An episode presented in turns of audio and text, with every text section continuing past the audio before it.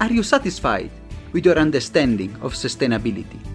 If you are not, imagine a journey together, a pluralistic one, with academia, innovators, startups, NGOs, all looking for solutions to the greatest challenge of our time. My name is Samuele Tini, and this is the Sustainability Journey.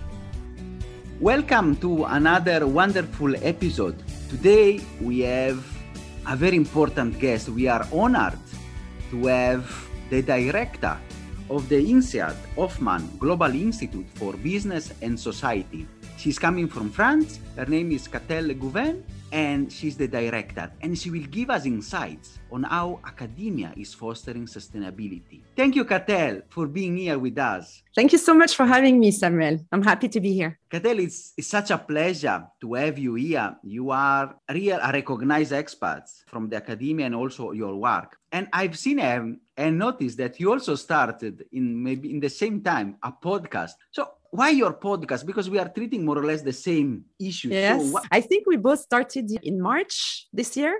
Is that right? You also started in March, right? Yes, yes, correct. Yes, in March was yeah. the first episode. But I think yeah, you've been much more productive because I think I have less episodes episodes than you. So you you've beat me here. So um so the the podcast indeed is called Mission to Change and it's also exactly like you focusing on sustainability. So I'm excited that to speak with you to share also that experience because we have that in common. The reason why I wanted to start that uh, is because so at, at INSEAD the school has a commitment to promoting you know business as a force for good. And I'll speak more about that. And the institute that I came to INSEAD to create has a mission really to push that agenda through you know business education and what i've felt is that there is a lot of a lot of talk from the top of companies in terms of what companies are doing so a lot of ceos speaking about the need for more sustainability right or impact or however you want to call it then you can also find some more and more action that are reported in sustainability report by CSR offices, etc. But I really felt that we were not hearing enough about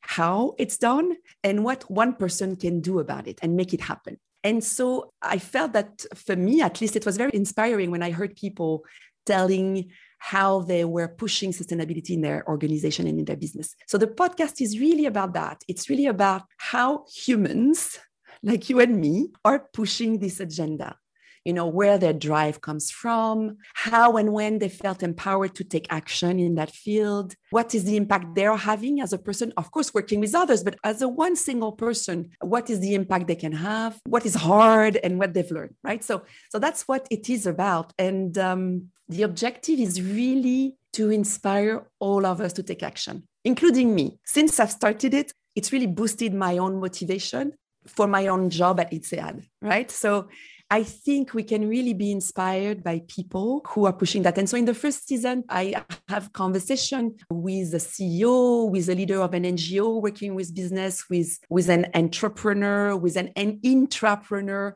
in different industries to, to really look at how one person could put change from these different angles and perspectives. And it's also people from different backgrounds. One has an engineering background, one is a doctor, one is a scientist, one is a, you know, um, an athlete right? So that's why I wanted to start that. And um, why did you start yours? Yeah, very interesting. I like the, the human perspective. It's real the change maker, the people working towards a common planet. I can be also on the same side as you. When I started, I really wanted to make to give voice to change maker to people with different backgrounds. And i totally agree with you because people they have coming from all sorts of geographies and context and even an ethnic origin all pushing toward the common goal of fostering sustainability in this in the planet especially looking at these crucial decades you know the decade for action. Now the time is is a bit over i think. We really need to move. Yeah and also i think when you look at the at the size of the problems i mean it's very daunting right? You're like climate change what can i do? And it seems very superfluous in terms of uh, what you feel you can do as an individual. But all the laws are made by humans. All the businesses are shaped by humans and executed by humans all the so i think if we bring it down at that uh, human uh, level then all of a sudden it becomes more concrete in terms of what a person can do at home and at work. And of course, you know, I'm, I'm very privileged. We cannot do the same, but everybody can have a contribution. And I think I wanted also to honor that. That is very, very important. I think it's really what you said. You want to make a contribution and it shows your passion. And the way you are speaking, you can see the spark and the flame inside you. And we really need more people like you. If every individual do his own bit, then we will make some change. And talking about you and your path, where are you coming from? How Katell came to the academia and doing this wonderful job at the Hoffmann Institute? So I'm French. I, actually, I'm from Brittany in French. So my name Katell is, is, a name from Brittany. So it's a Celtic name. So that's where my family and my origins uh, are from. I was raised in the western part of, of France, uh, in a rural area, in a farm. I'm a classic French uh,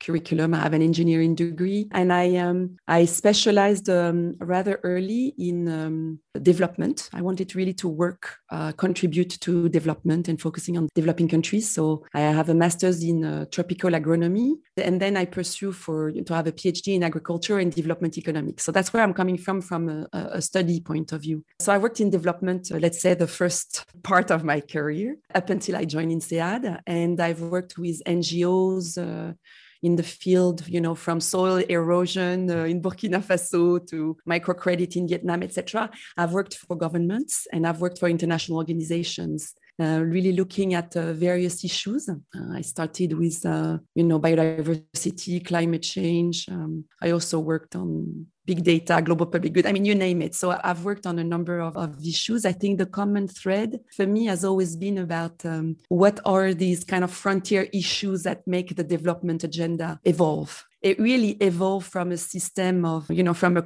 colonialist system of north-south relation to a charity system through aid, through a system where you know uh, we all need to work together because it's in interest of all to deliver global public goods and, and address global challenges so that's what i've been uh, passionate about and then three years ago, I, I joined INSEAD. And the reason why that happened was, uh, you know, uh, as every change in life, it's a mix of uh, personal reasons and professional reasons. But on the professional front, I felt that there were some actors that were increasingly shaping the development agenda beyond, you know, the traditional governmental and intergovernmental actors, which are the traditional, let's say, business owner of development. And so, for instance, I saw the growing role of, um, of city governments in international relations and addressing global challenge, right? Uh, the role of um, foundations becoming much more engaged in shaping policies, and also the role of, uh, of citizens engagement and the role of business. And so I started looking at uh, opportunities for me professionally in these areas.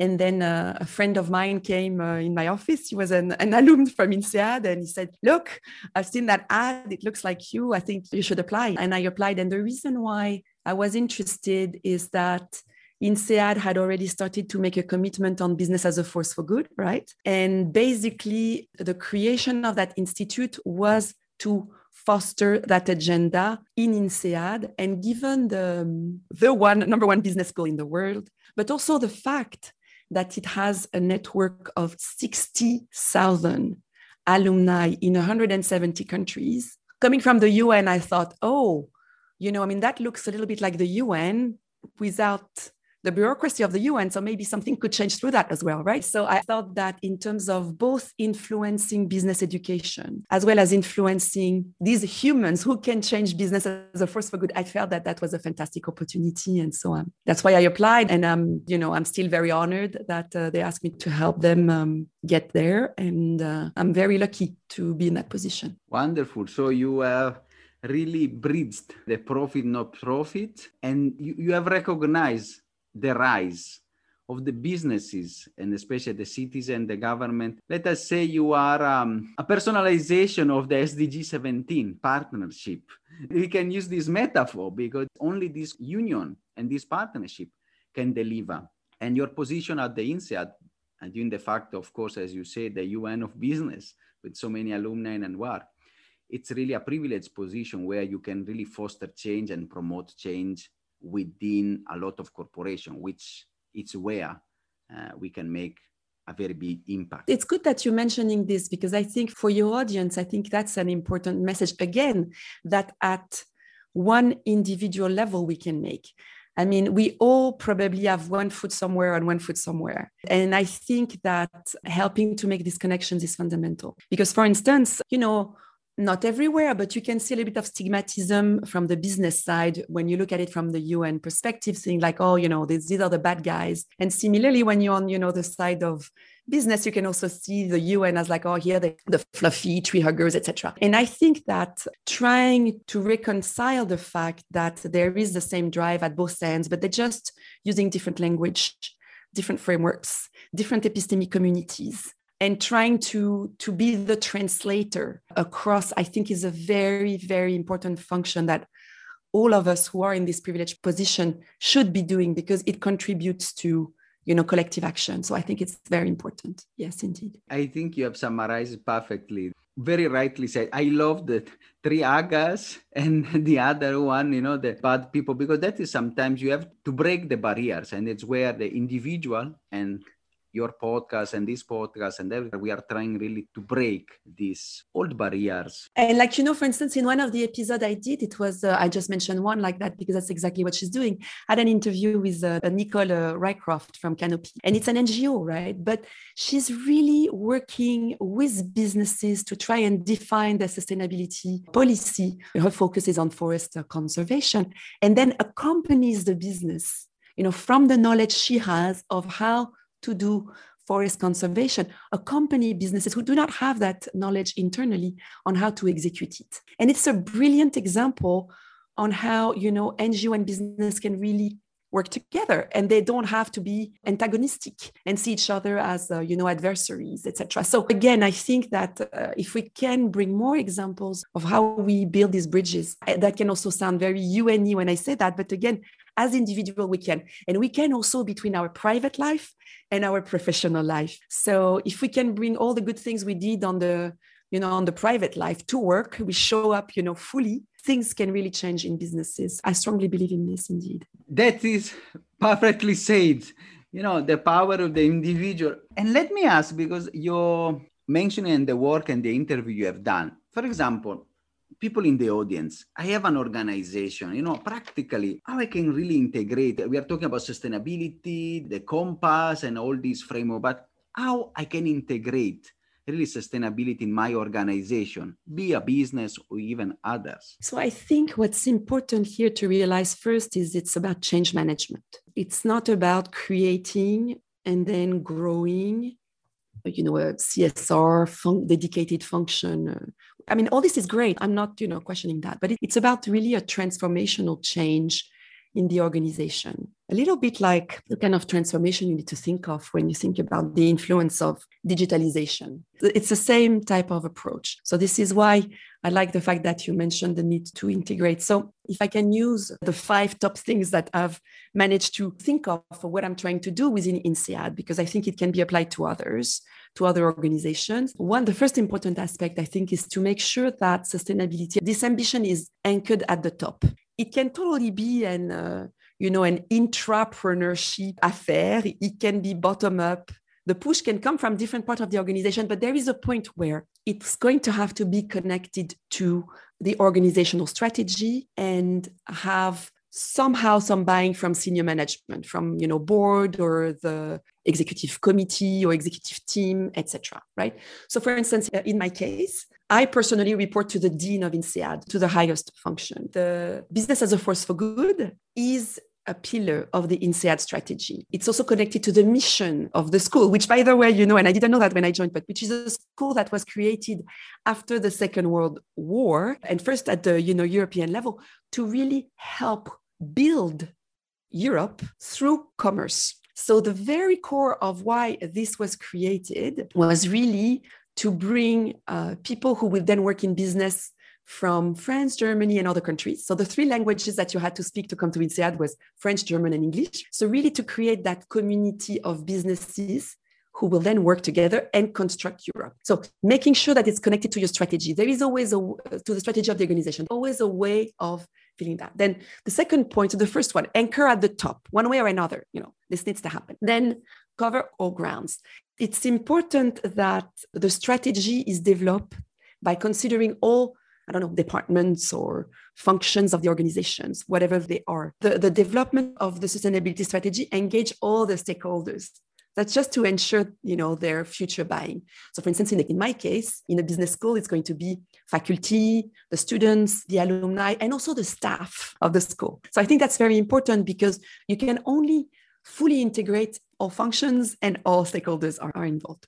And it doesn't have to be too complicated. I mean, you can use like a classic uh, logic model to develop it. I mean, it doesn't have to take years. I mean, this is done in, in a few weeks typically, but but this full consideration, I think, is important. I think what's also very important is to use the existing structures of the organization, the governance structure and the processes. The, the more you create parallel one, the more you build a silo, right? So every every time you have to always think about like what can i use to make it happen?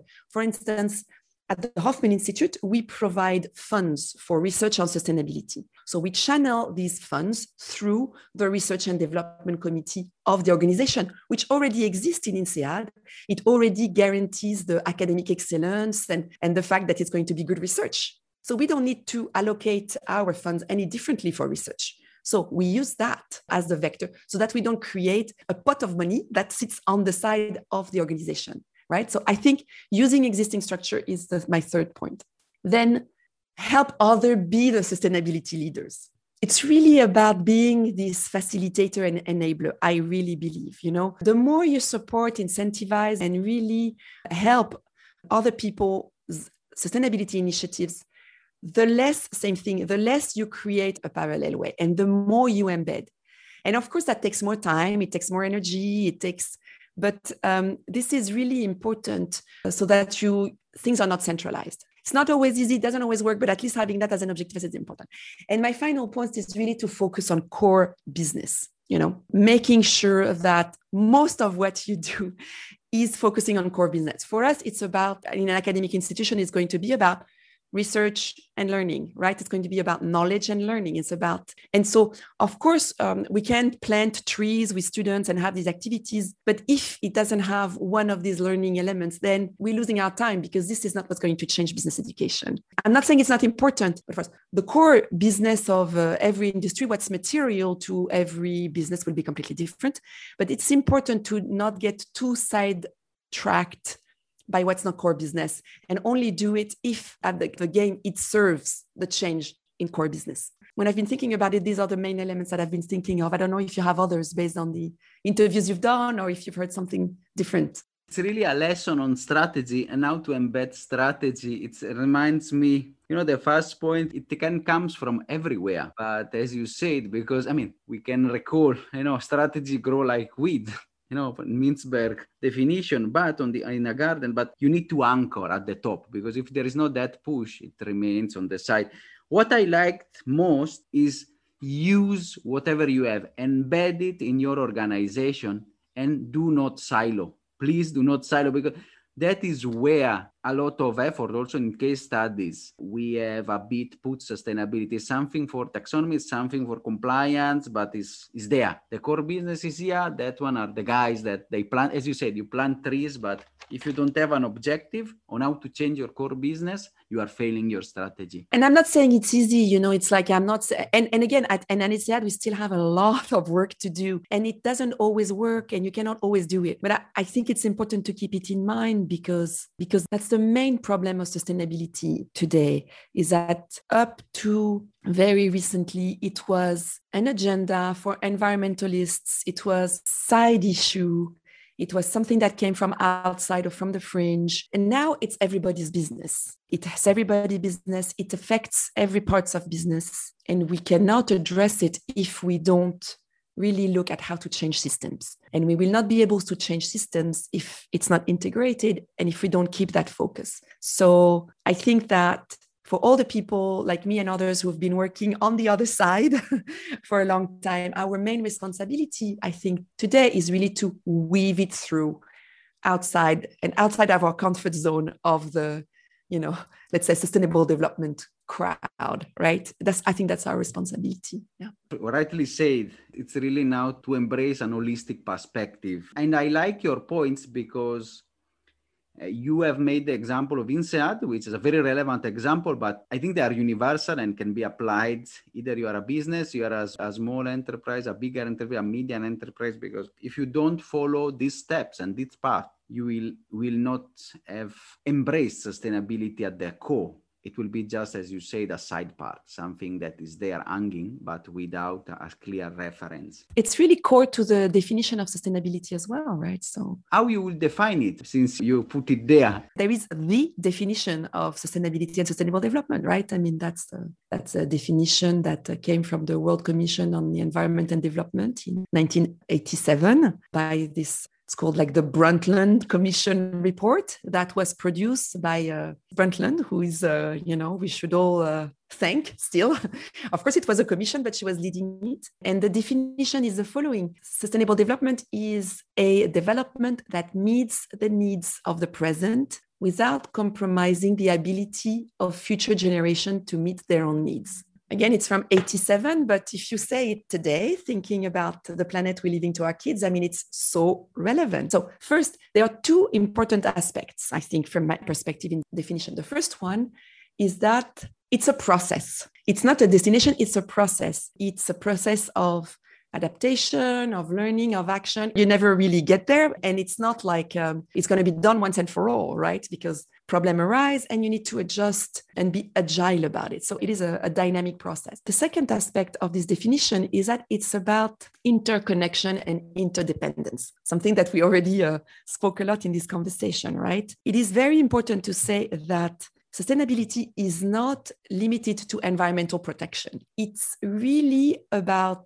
understanding the connections between our economy, our society, and our natural environment. This is how it's defined. It's all about looking at this interconnection and making sure that they work for these three aspects. We often say, you know, people, planet, and, and profit, or however you want to say it. But this is what sustainability is all about. It's about this interconnection. So these are two important aspects of this definition. That definition has been basically what has been used as a reference for everything that's happened on sustainable development since 87 from the rio convention in 92 for the rio plus 20 convention in 2012 that then led to the Sustainable Development Goals. And what happened in uh, 2015 was that governments from all over the world took very two important steps to really to commit to realizing that vision, that Brundtland vision on sustainability. The first one was the Paris Agreement on climate change, really committing to this major shift that we need for low carbon economies. And the second one was the 17 Sustainable Development Goals. And these two things are basically captured under what's called Agenda 2030. So there is there are a number of goals, targets, millions of them, etc., with deadlines for 2030 that basically give us our current operative framework for sustainability. Perfectly said. I can summarize it. Is it becoming, I think, one of the core capability of an enterprise for the future is becoming, as you said, a part and parcel of, of the core business. Let me ask how maybe INSEAD is, and how is how your research and the research of the broader business school is is fostering this agenda, the agenda you have just mentioned? On this major trend that this is about the future of business, of course, I'm going to say yes, because you can see that I'm a little bit of an activist in that area. More importantly, we will not be able to achieve the Sustainable Development Goals if business are not involved, partly because some of the problems embedded there come from business. and also because they are part of the solutions. There is also a lot of economic and employment opportunities for businesses in helping to realize the sustainable development goals. And finally, these issues that are embedded in Agenda 2030, like climate change, inequalities, poverty, health, all these problems and issues are increasingly becoming material for business, and they're realizing it. When we just look, for instance, at the floods in Germany that, are, that just happened, no business can operate in that context. it's just one, or, or, like when we saw the lockdown and the impacts on our economy, the points it's shedding off our GDPs all over the world, because basically we've been grounded. We can see that these issues are completely material to any kind of business in one way or another, right? So it's not, again, because it's the right thing to do but it's because it's just it's not a choice it's really right in principle and right in practice as we can say so for a business not only to stay relevant for the future but simply to stay operational these things have to be integrated at the core of the strategy within the P&L. At INSEAD, what do we do? We are a business school. So we have more than a thousand let's say MBA students that graduate from our school. We have tons of executives who come to our school. So our responsibility and the commitment that has been made at INSEAD is to make sure that everybody who comes our campus leaves our campus aware of this responsibility and equipped to the best that they can to contribute to that agenda. And as I say, we still have a lot of work to do, but that's the objective. And we only can also equip these people to how far research and evidence is leading us. The research dimension is also fundamental. And we know that we don't have all the solutions right now because they are being crafted as we go. So we need to equip these people who come on our campus with the mindset and some basic skill sets, which are about, you know, systemic thinkers, which are about connecting the dots, which, you know, etc., so that they, they can do that. So basically, we fund, the Hoffmann Institute funds research on uh, business and sustainability to really have these better evidence based solutions on how business can contribute. We support innovation to embed things in our curricula. Um, we engage our community to become agent of change and to ensure that they have lifelong learning on this front. And we look at our operations to also improve the way we walk the talk right? So basically the strategy of the hoffmann institute which is one at the level of INSEAD cover these four areas. And i'm happy to give examples about that but uh, again it, it, follows this uh, integration objective that i mentioned and again, we need to be very humble to say that even though we have good objectives, we still have a lot of work to do. I won't say that enough, right? Definitely. And you are doing already a, a wonderful job. But you know what's exciting is that uh, it's it's not just INSEAD. Huh? I just also want to be with it. I mean, you know, here I speak for others doing the same thing in other business schools. So there is really a, a growing trend, and there are so many business schools and schools in general who are who are you know pushing that agenda and in some instances you know doing much better than we do in others. So we also coming together through networks to learn from one another and, and support each other. Academia is a, the type of organization that you can change. It, it has a, a long term perspective right?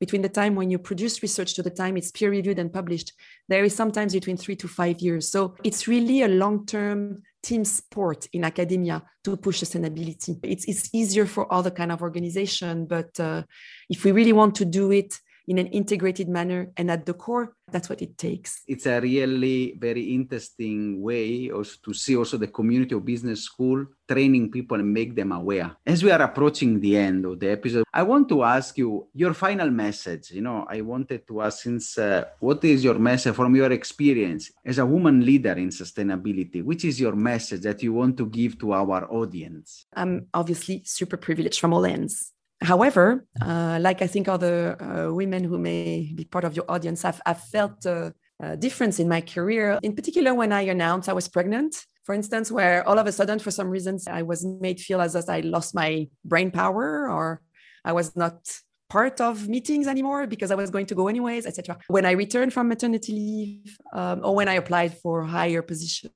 I think what's helped me has been uh, my husband so I think the role of the partner, you know, irrespective of gender, the role of the partner is extremely important to be able to to cope. You know, in a broad sense, the the support group, because you know we have single parents out there, we have single women, so support group is fundamental. And there is research actually at INSEAD showing the importance of that, done by my colleague Professor Zoe Kinias in the INSEAD Gender Initiative. So making sure that you know every woman spends some time trying to build and, and the coaching and mentoring that can come from that. I think what's also helped me particularly was to to basically do a lot before I had my kids. Like you know, my PhD, um, working in the field in developing countries. I mean, I wouldn't have been able to do that after being a mother. So again, this is because I was in the right country where I could do these studies that were merit based, where I could get the scholarship. Again, I'm a privileged white person.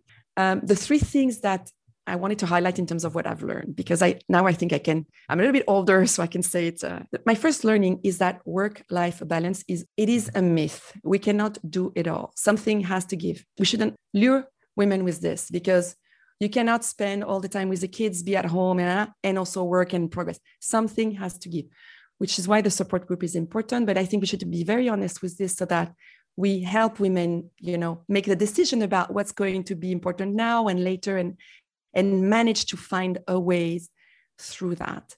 I also want to say there will never be, for instance, a perfect time when or when to have kids in a career, right? That is not going to happen. So it's about helping women making the decisions when they're right for them. Something's going to have to give at one point, but maybe not later. The second point is don't bring coffee.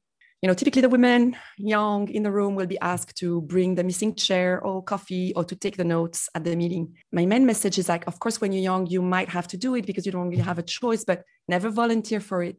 And as soon as you can protect other young women from having that role, make sure you do because you know we shouldn't bring coffee. And in my career when i advanced and worked for instance the, the ceo of unicef I, I told him when i was accompanying him to meetings like there are two things i don't do. I don't bring you coffee. I don't carry your briefcase. It's important not to be put in that role of the good girl doing all and doing all the let's say household chores. So my last point is if you look at it and think of it really hard and you feel like you 51% ready to do it that you're ready to do it and should apply or you should put a step forward. I think women just wait until they're like uh, overly qualified to do things before they raise their hand. And so if you're 51% ready, you're ready. When you grow in your career, or for me, help young women see that and do that. It's wonderful because you have given five practical points for organization, and now you have given three very honest, good points. One of the book I just read is Leadership Bullshit, Leadership BS by Professor Pfeffer. You know, we need to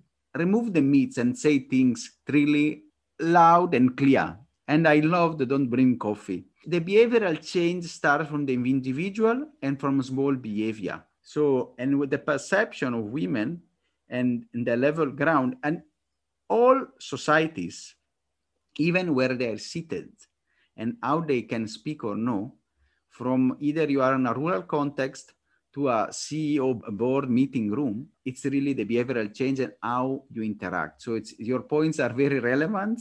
And I'm grateful for your honesty and to share also the pain and also the suffering you have been also through your career and the choices that you have to make. Not a lot of people, they are so assertive and they they know. I don't think again for me we can talk about pain. And i mean again there are people who are discriminated in the workplace uh, on a daily basis. And i am not one of these. As i said again i come from a very privileged place.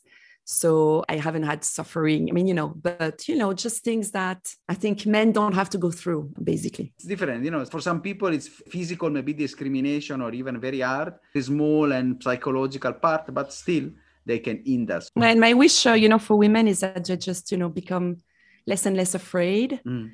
And that's my mm. main wish. You know, everybody who can help a woman be less afraid. My main point is, uh, you know, that we can all help on this front and on the sustainability front, like everybody can in one way or another. But already supporting a young woman working in that space at home or at work, supporting her will be a contribution. Yes, we all need to make that jump towards sustainability and, and a different world. So it, it's really been an insightful episode. I'm really grateful to have had you for this episode, and I'm really already booking you for another one, maybe for the second season. Thank you, Katell, for this wonderful episode. I'm really grateful. Thank you so much for having me. It's been a great exchanging with you. Good luck with your podcast, and uh, come and listen to mine too. Mission to change. Definitely, we will put the, the link. Wonderful. Are you satisfied after this wonderful episode? In the next one, we will go to Ghana.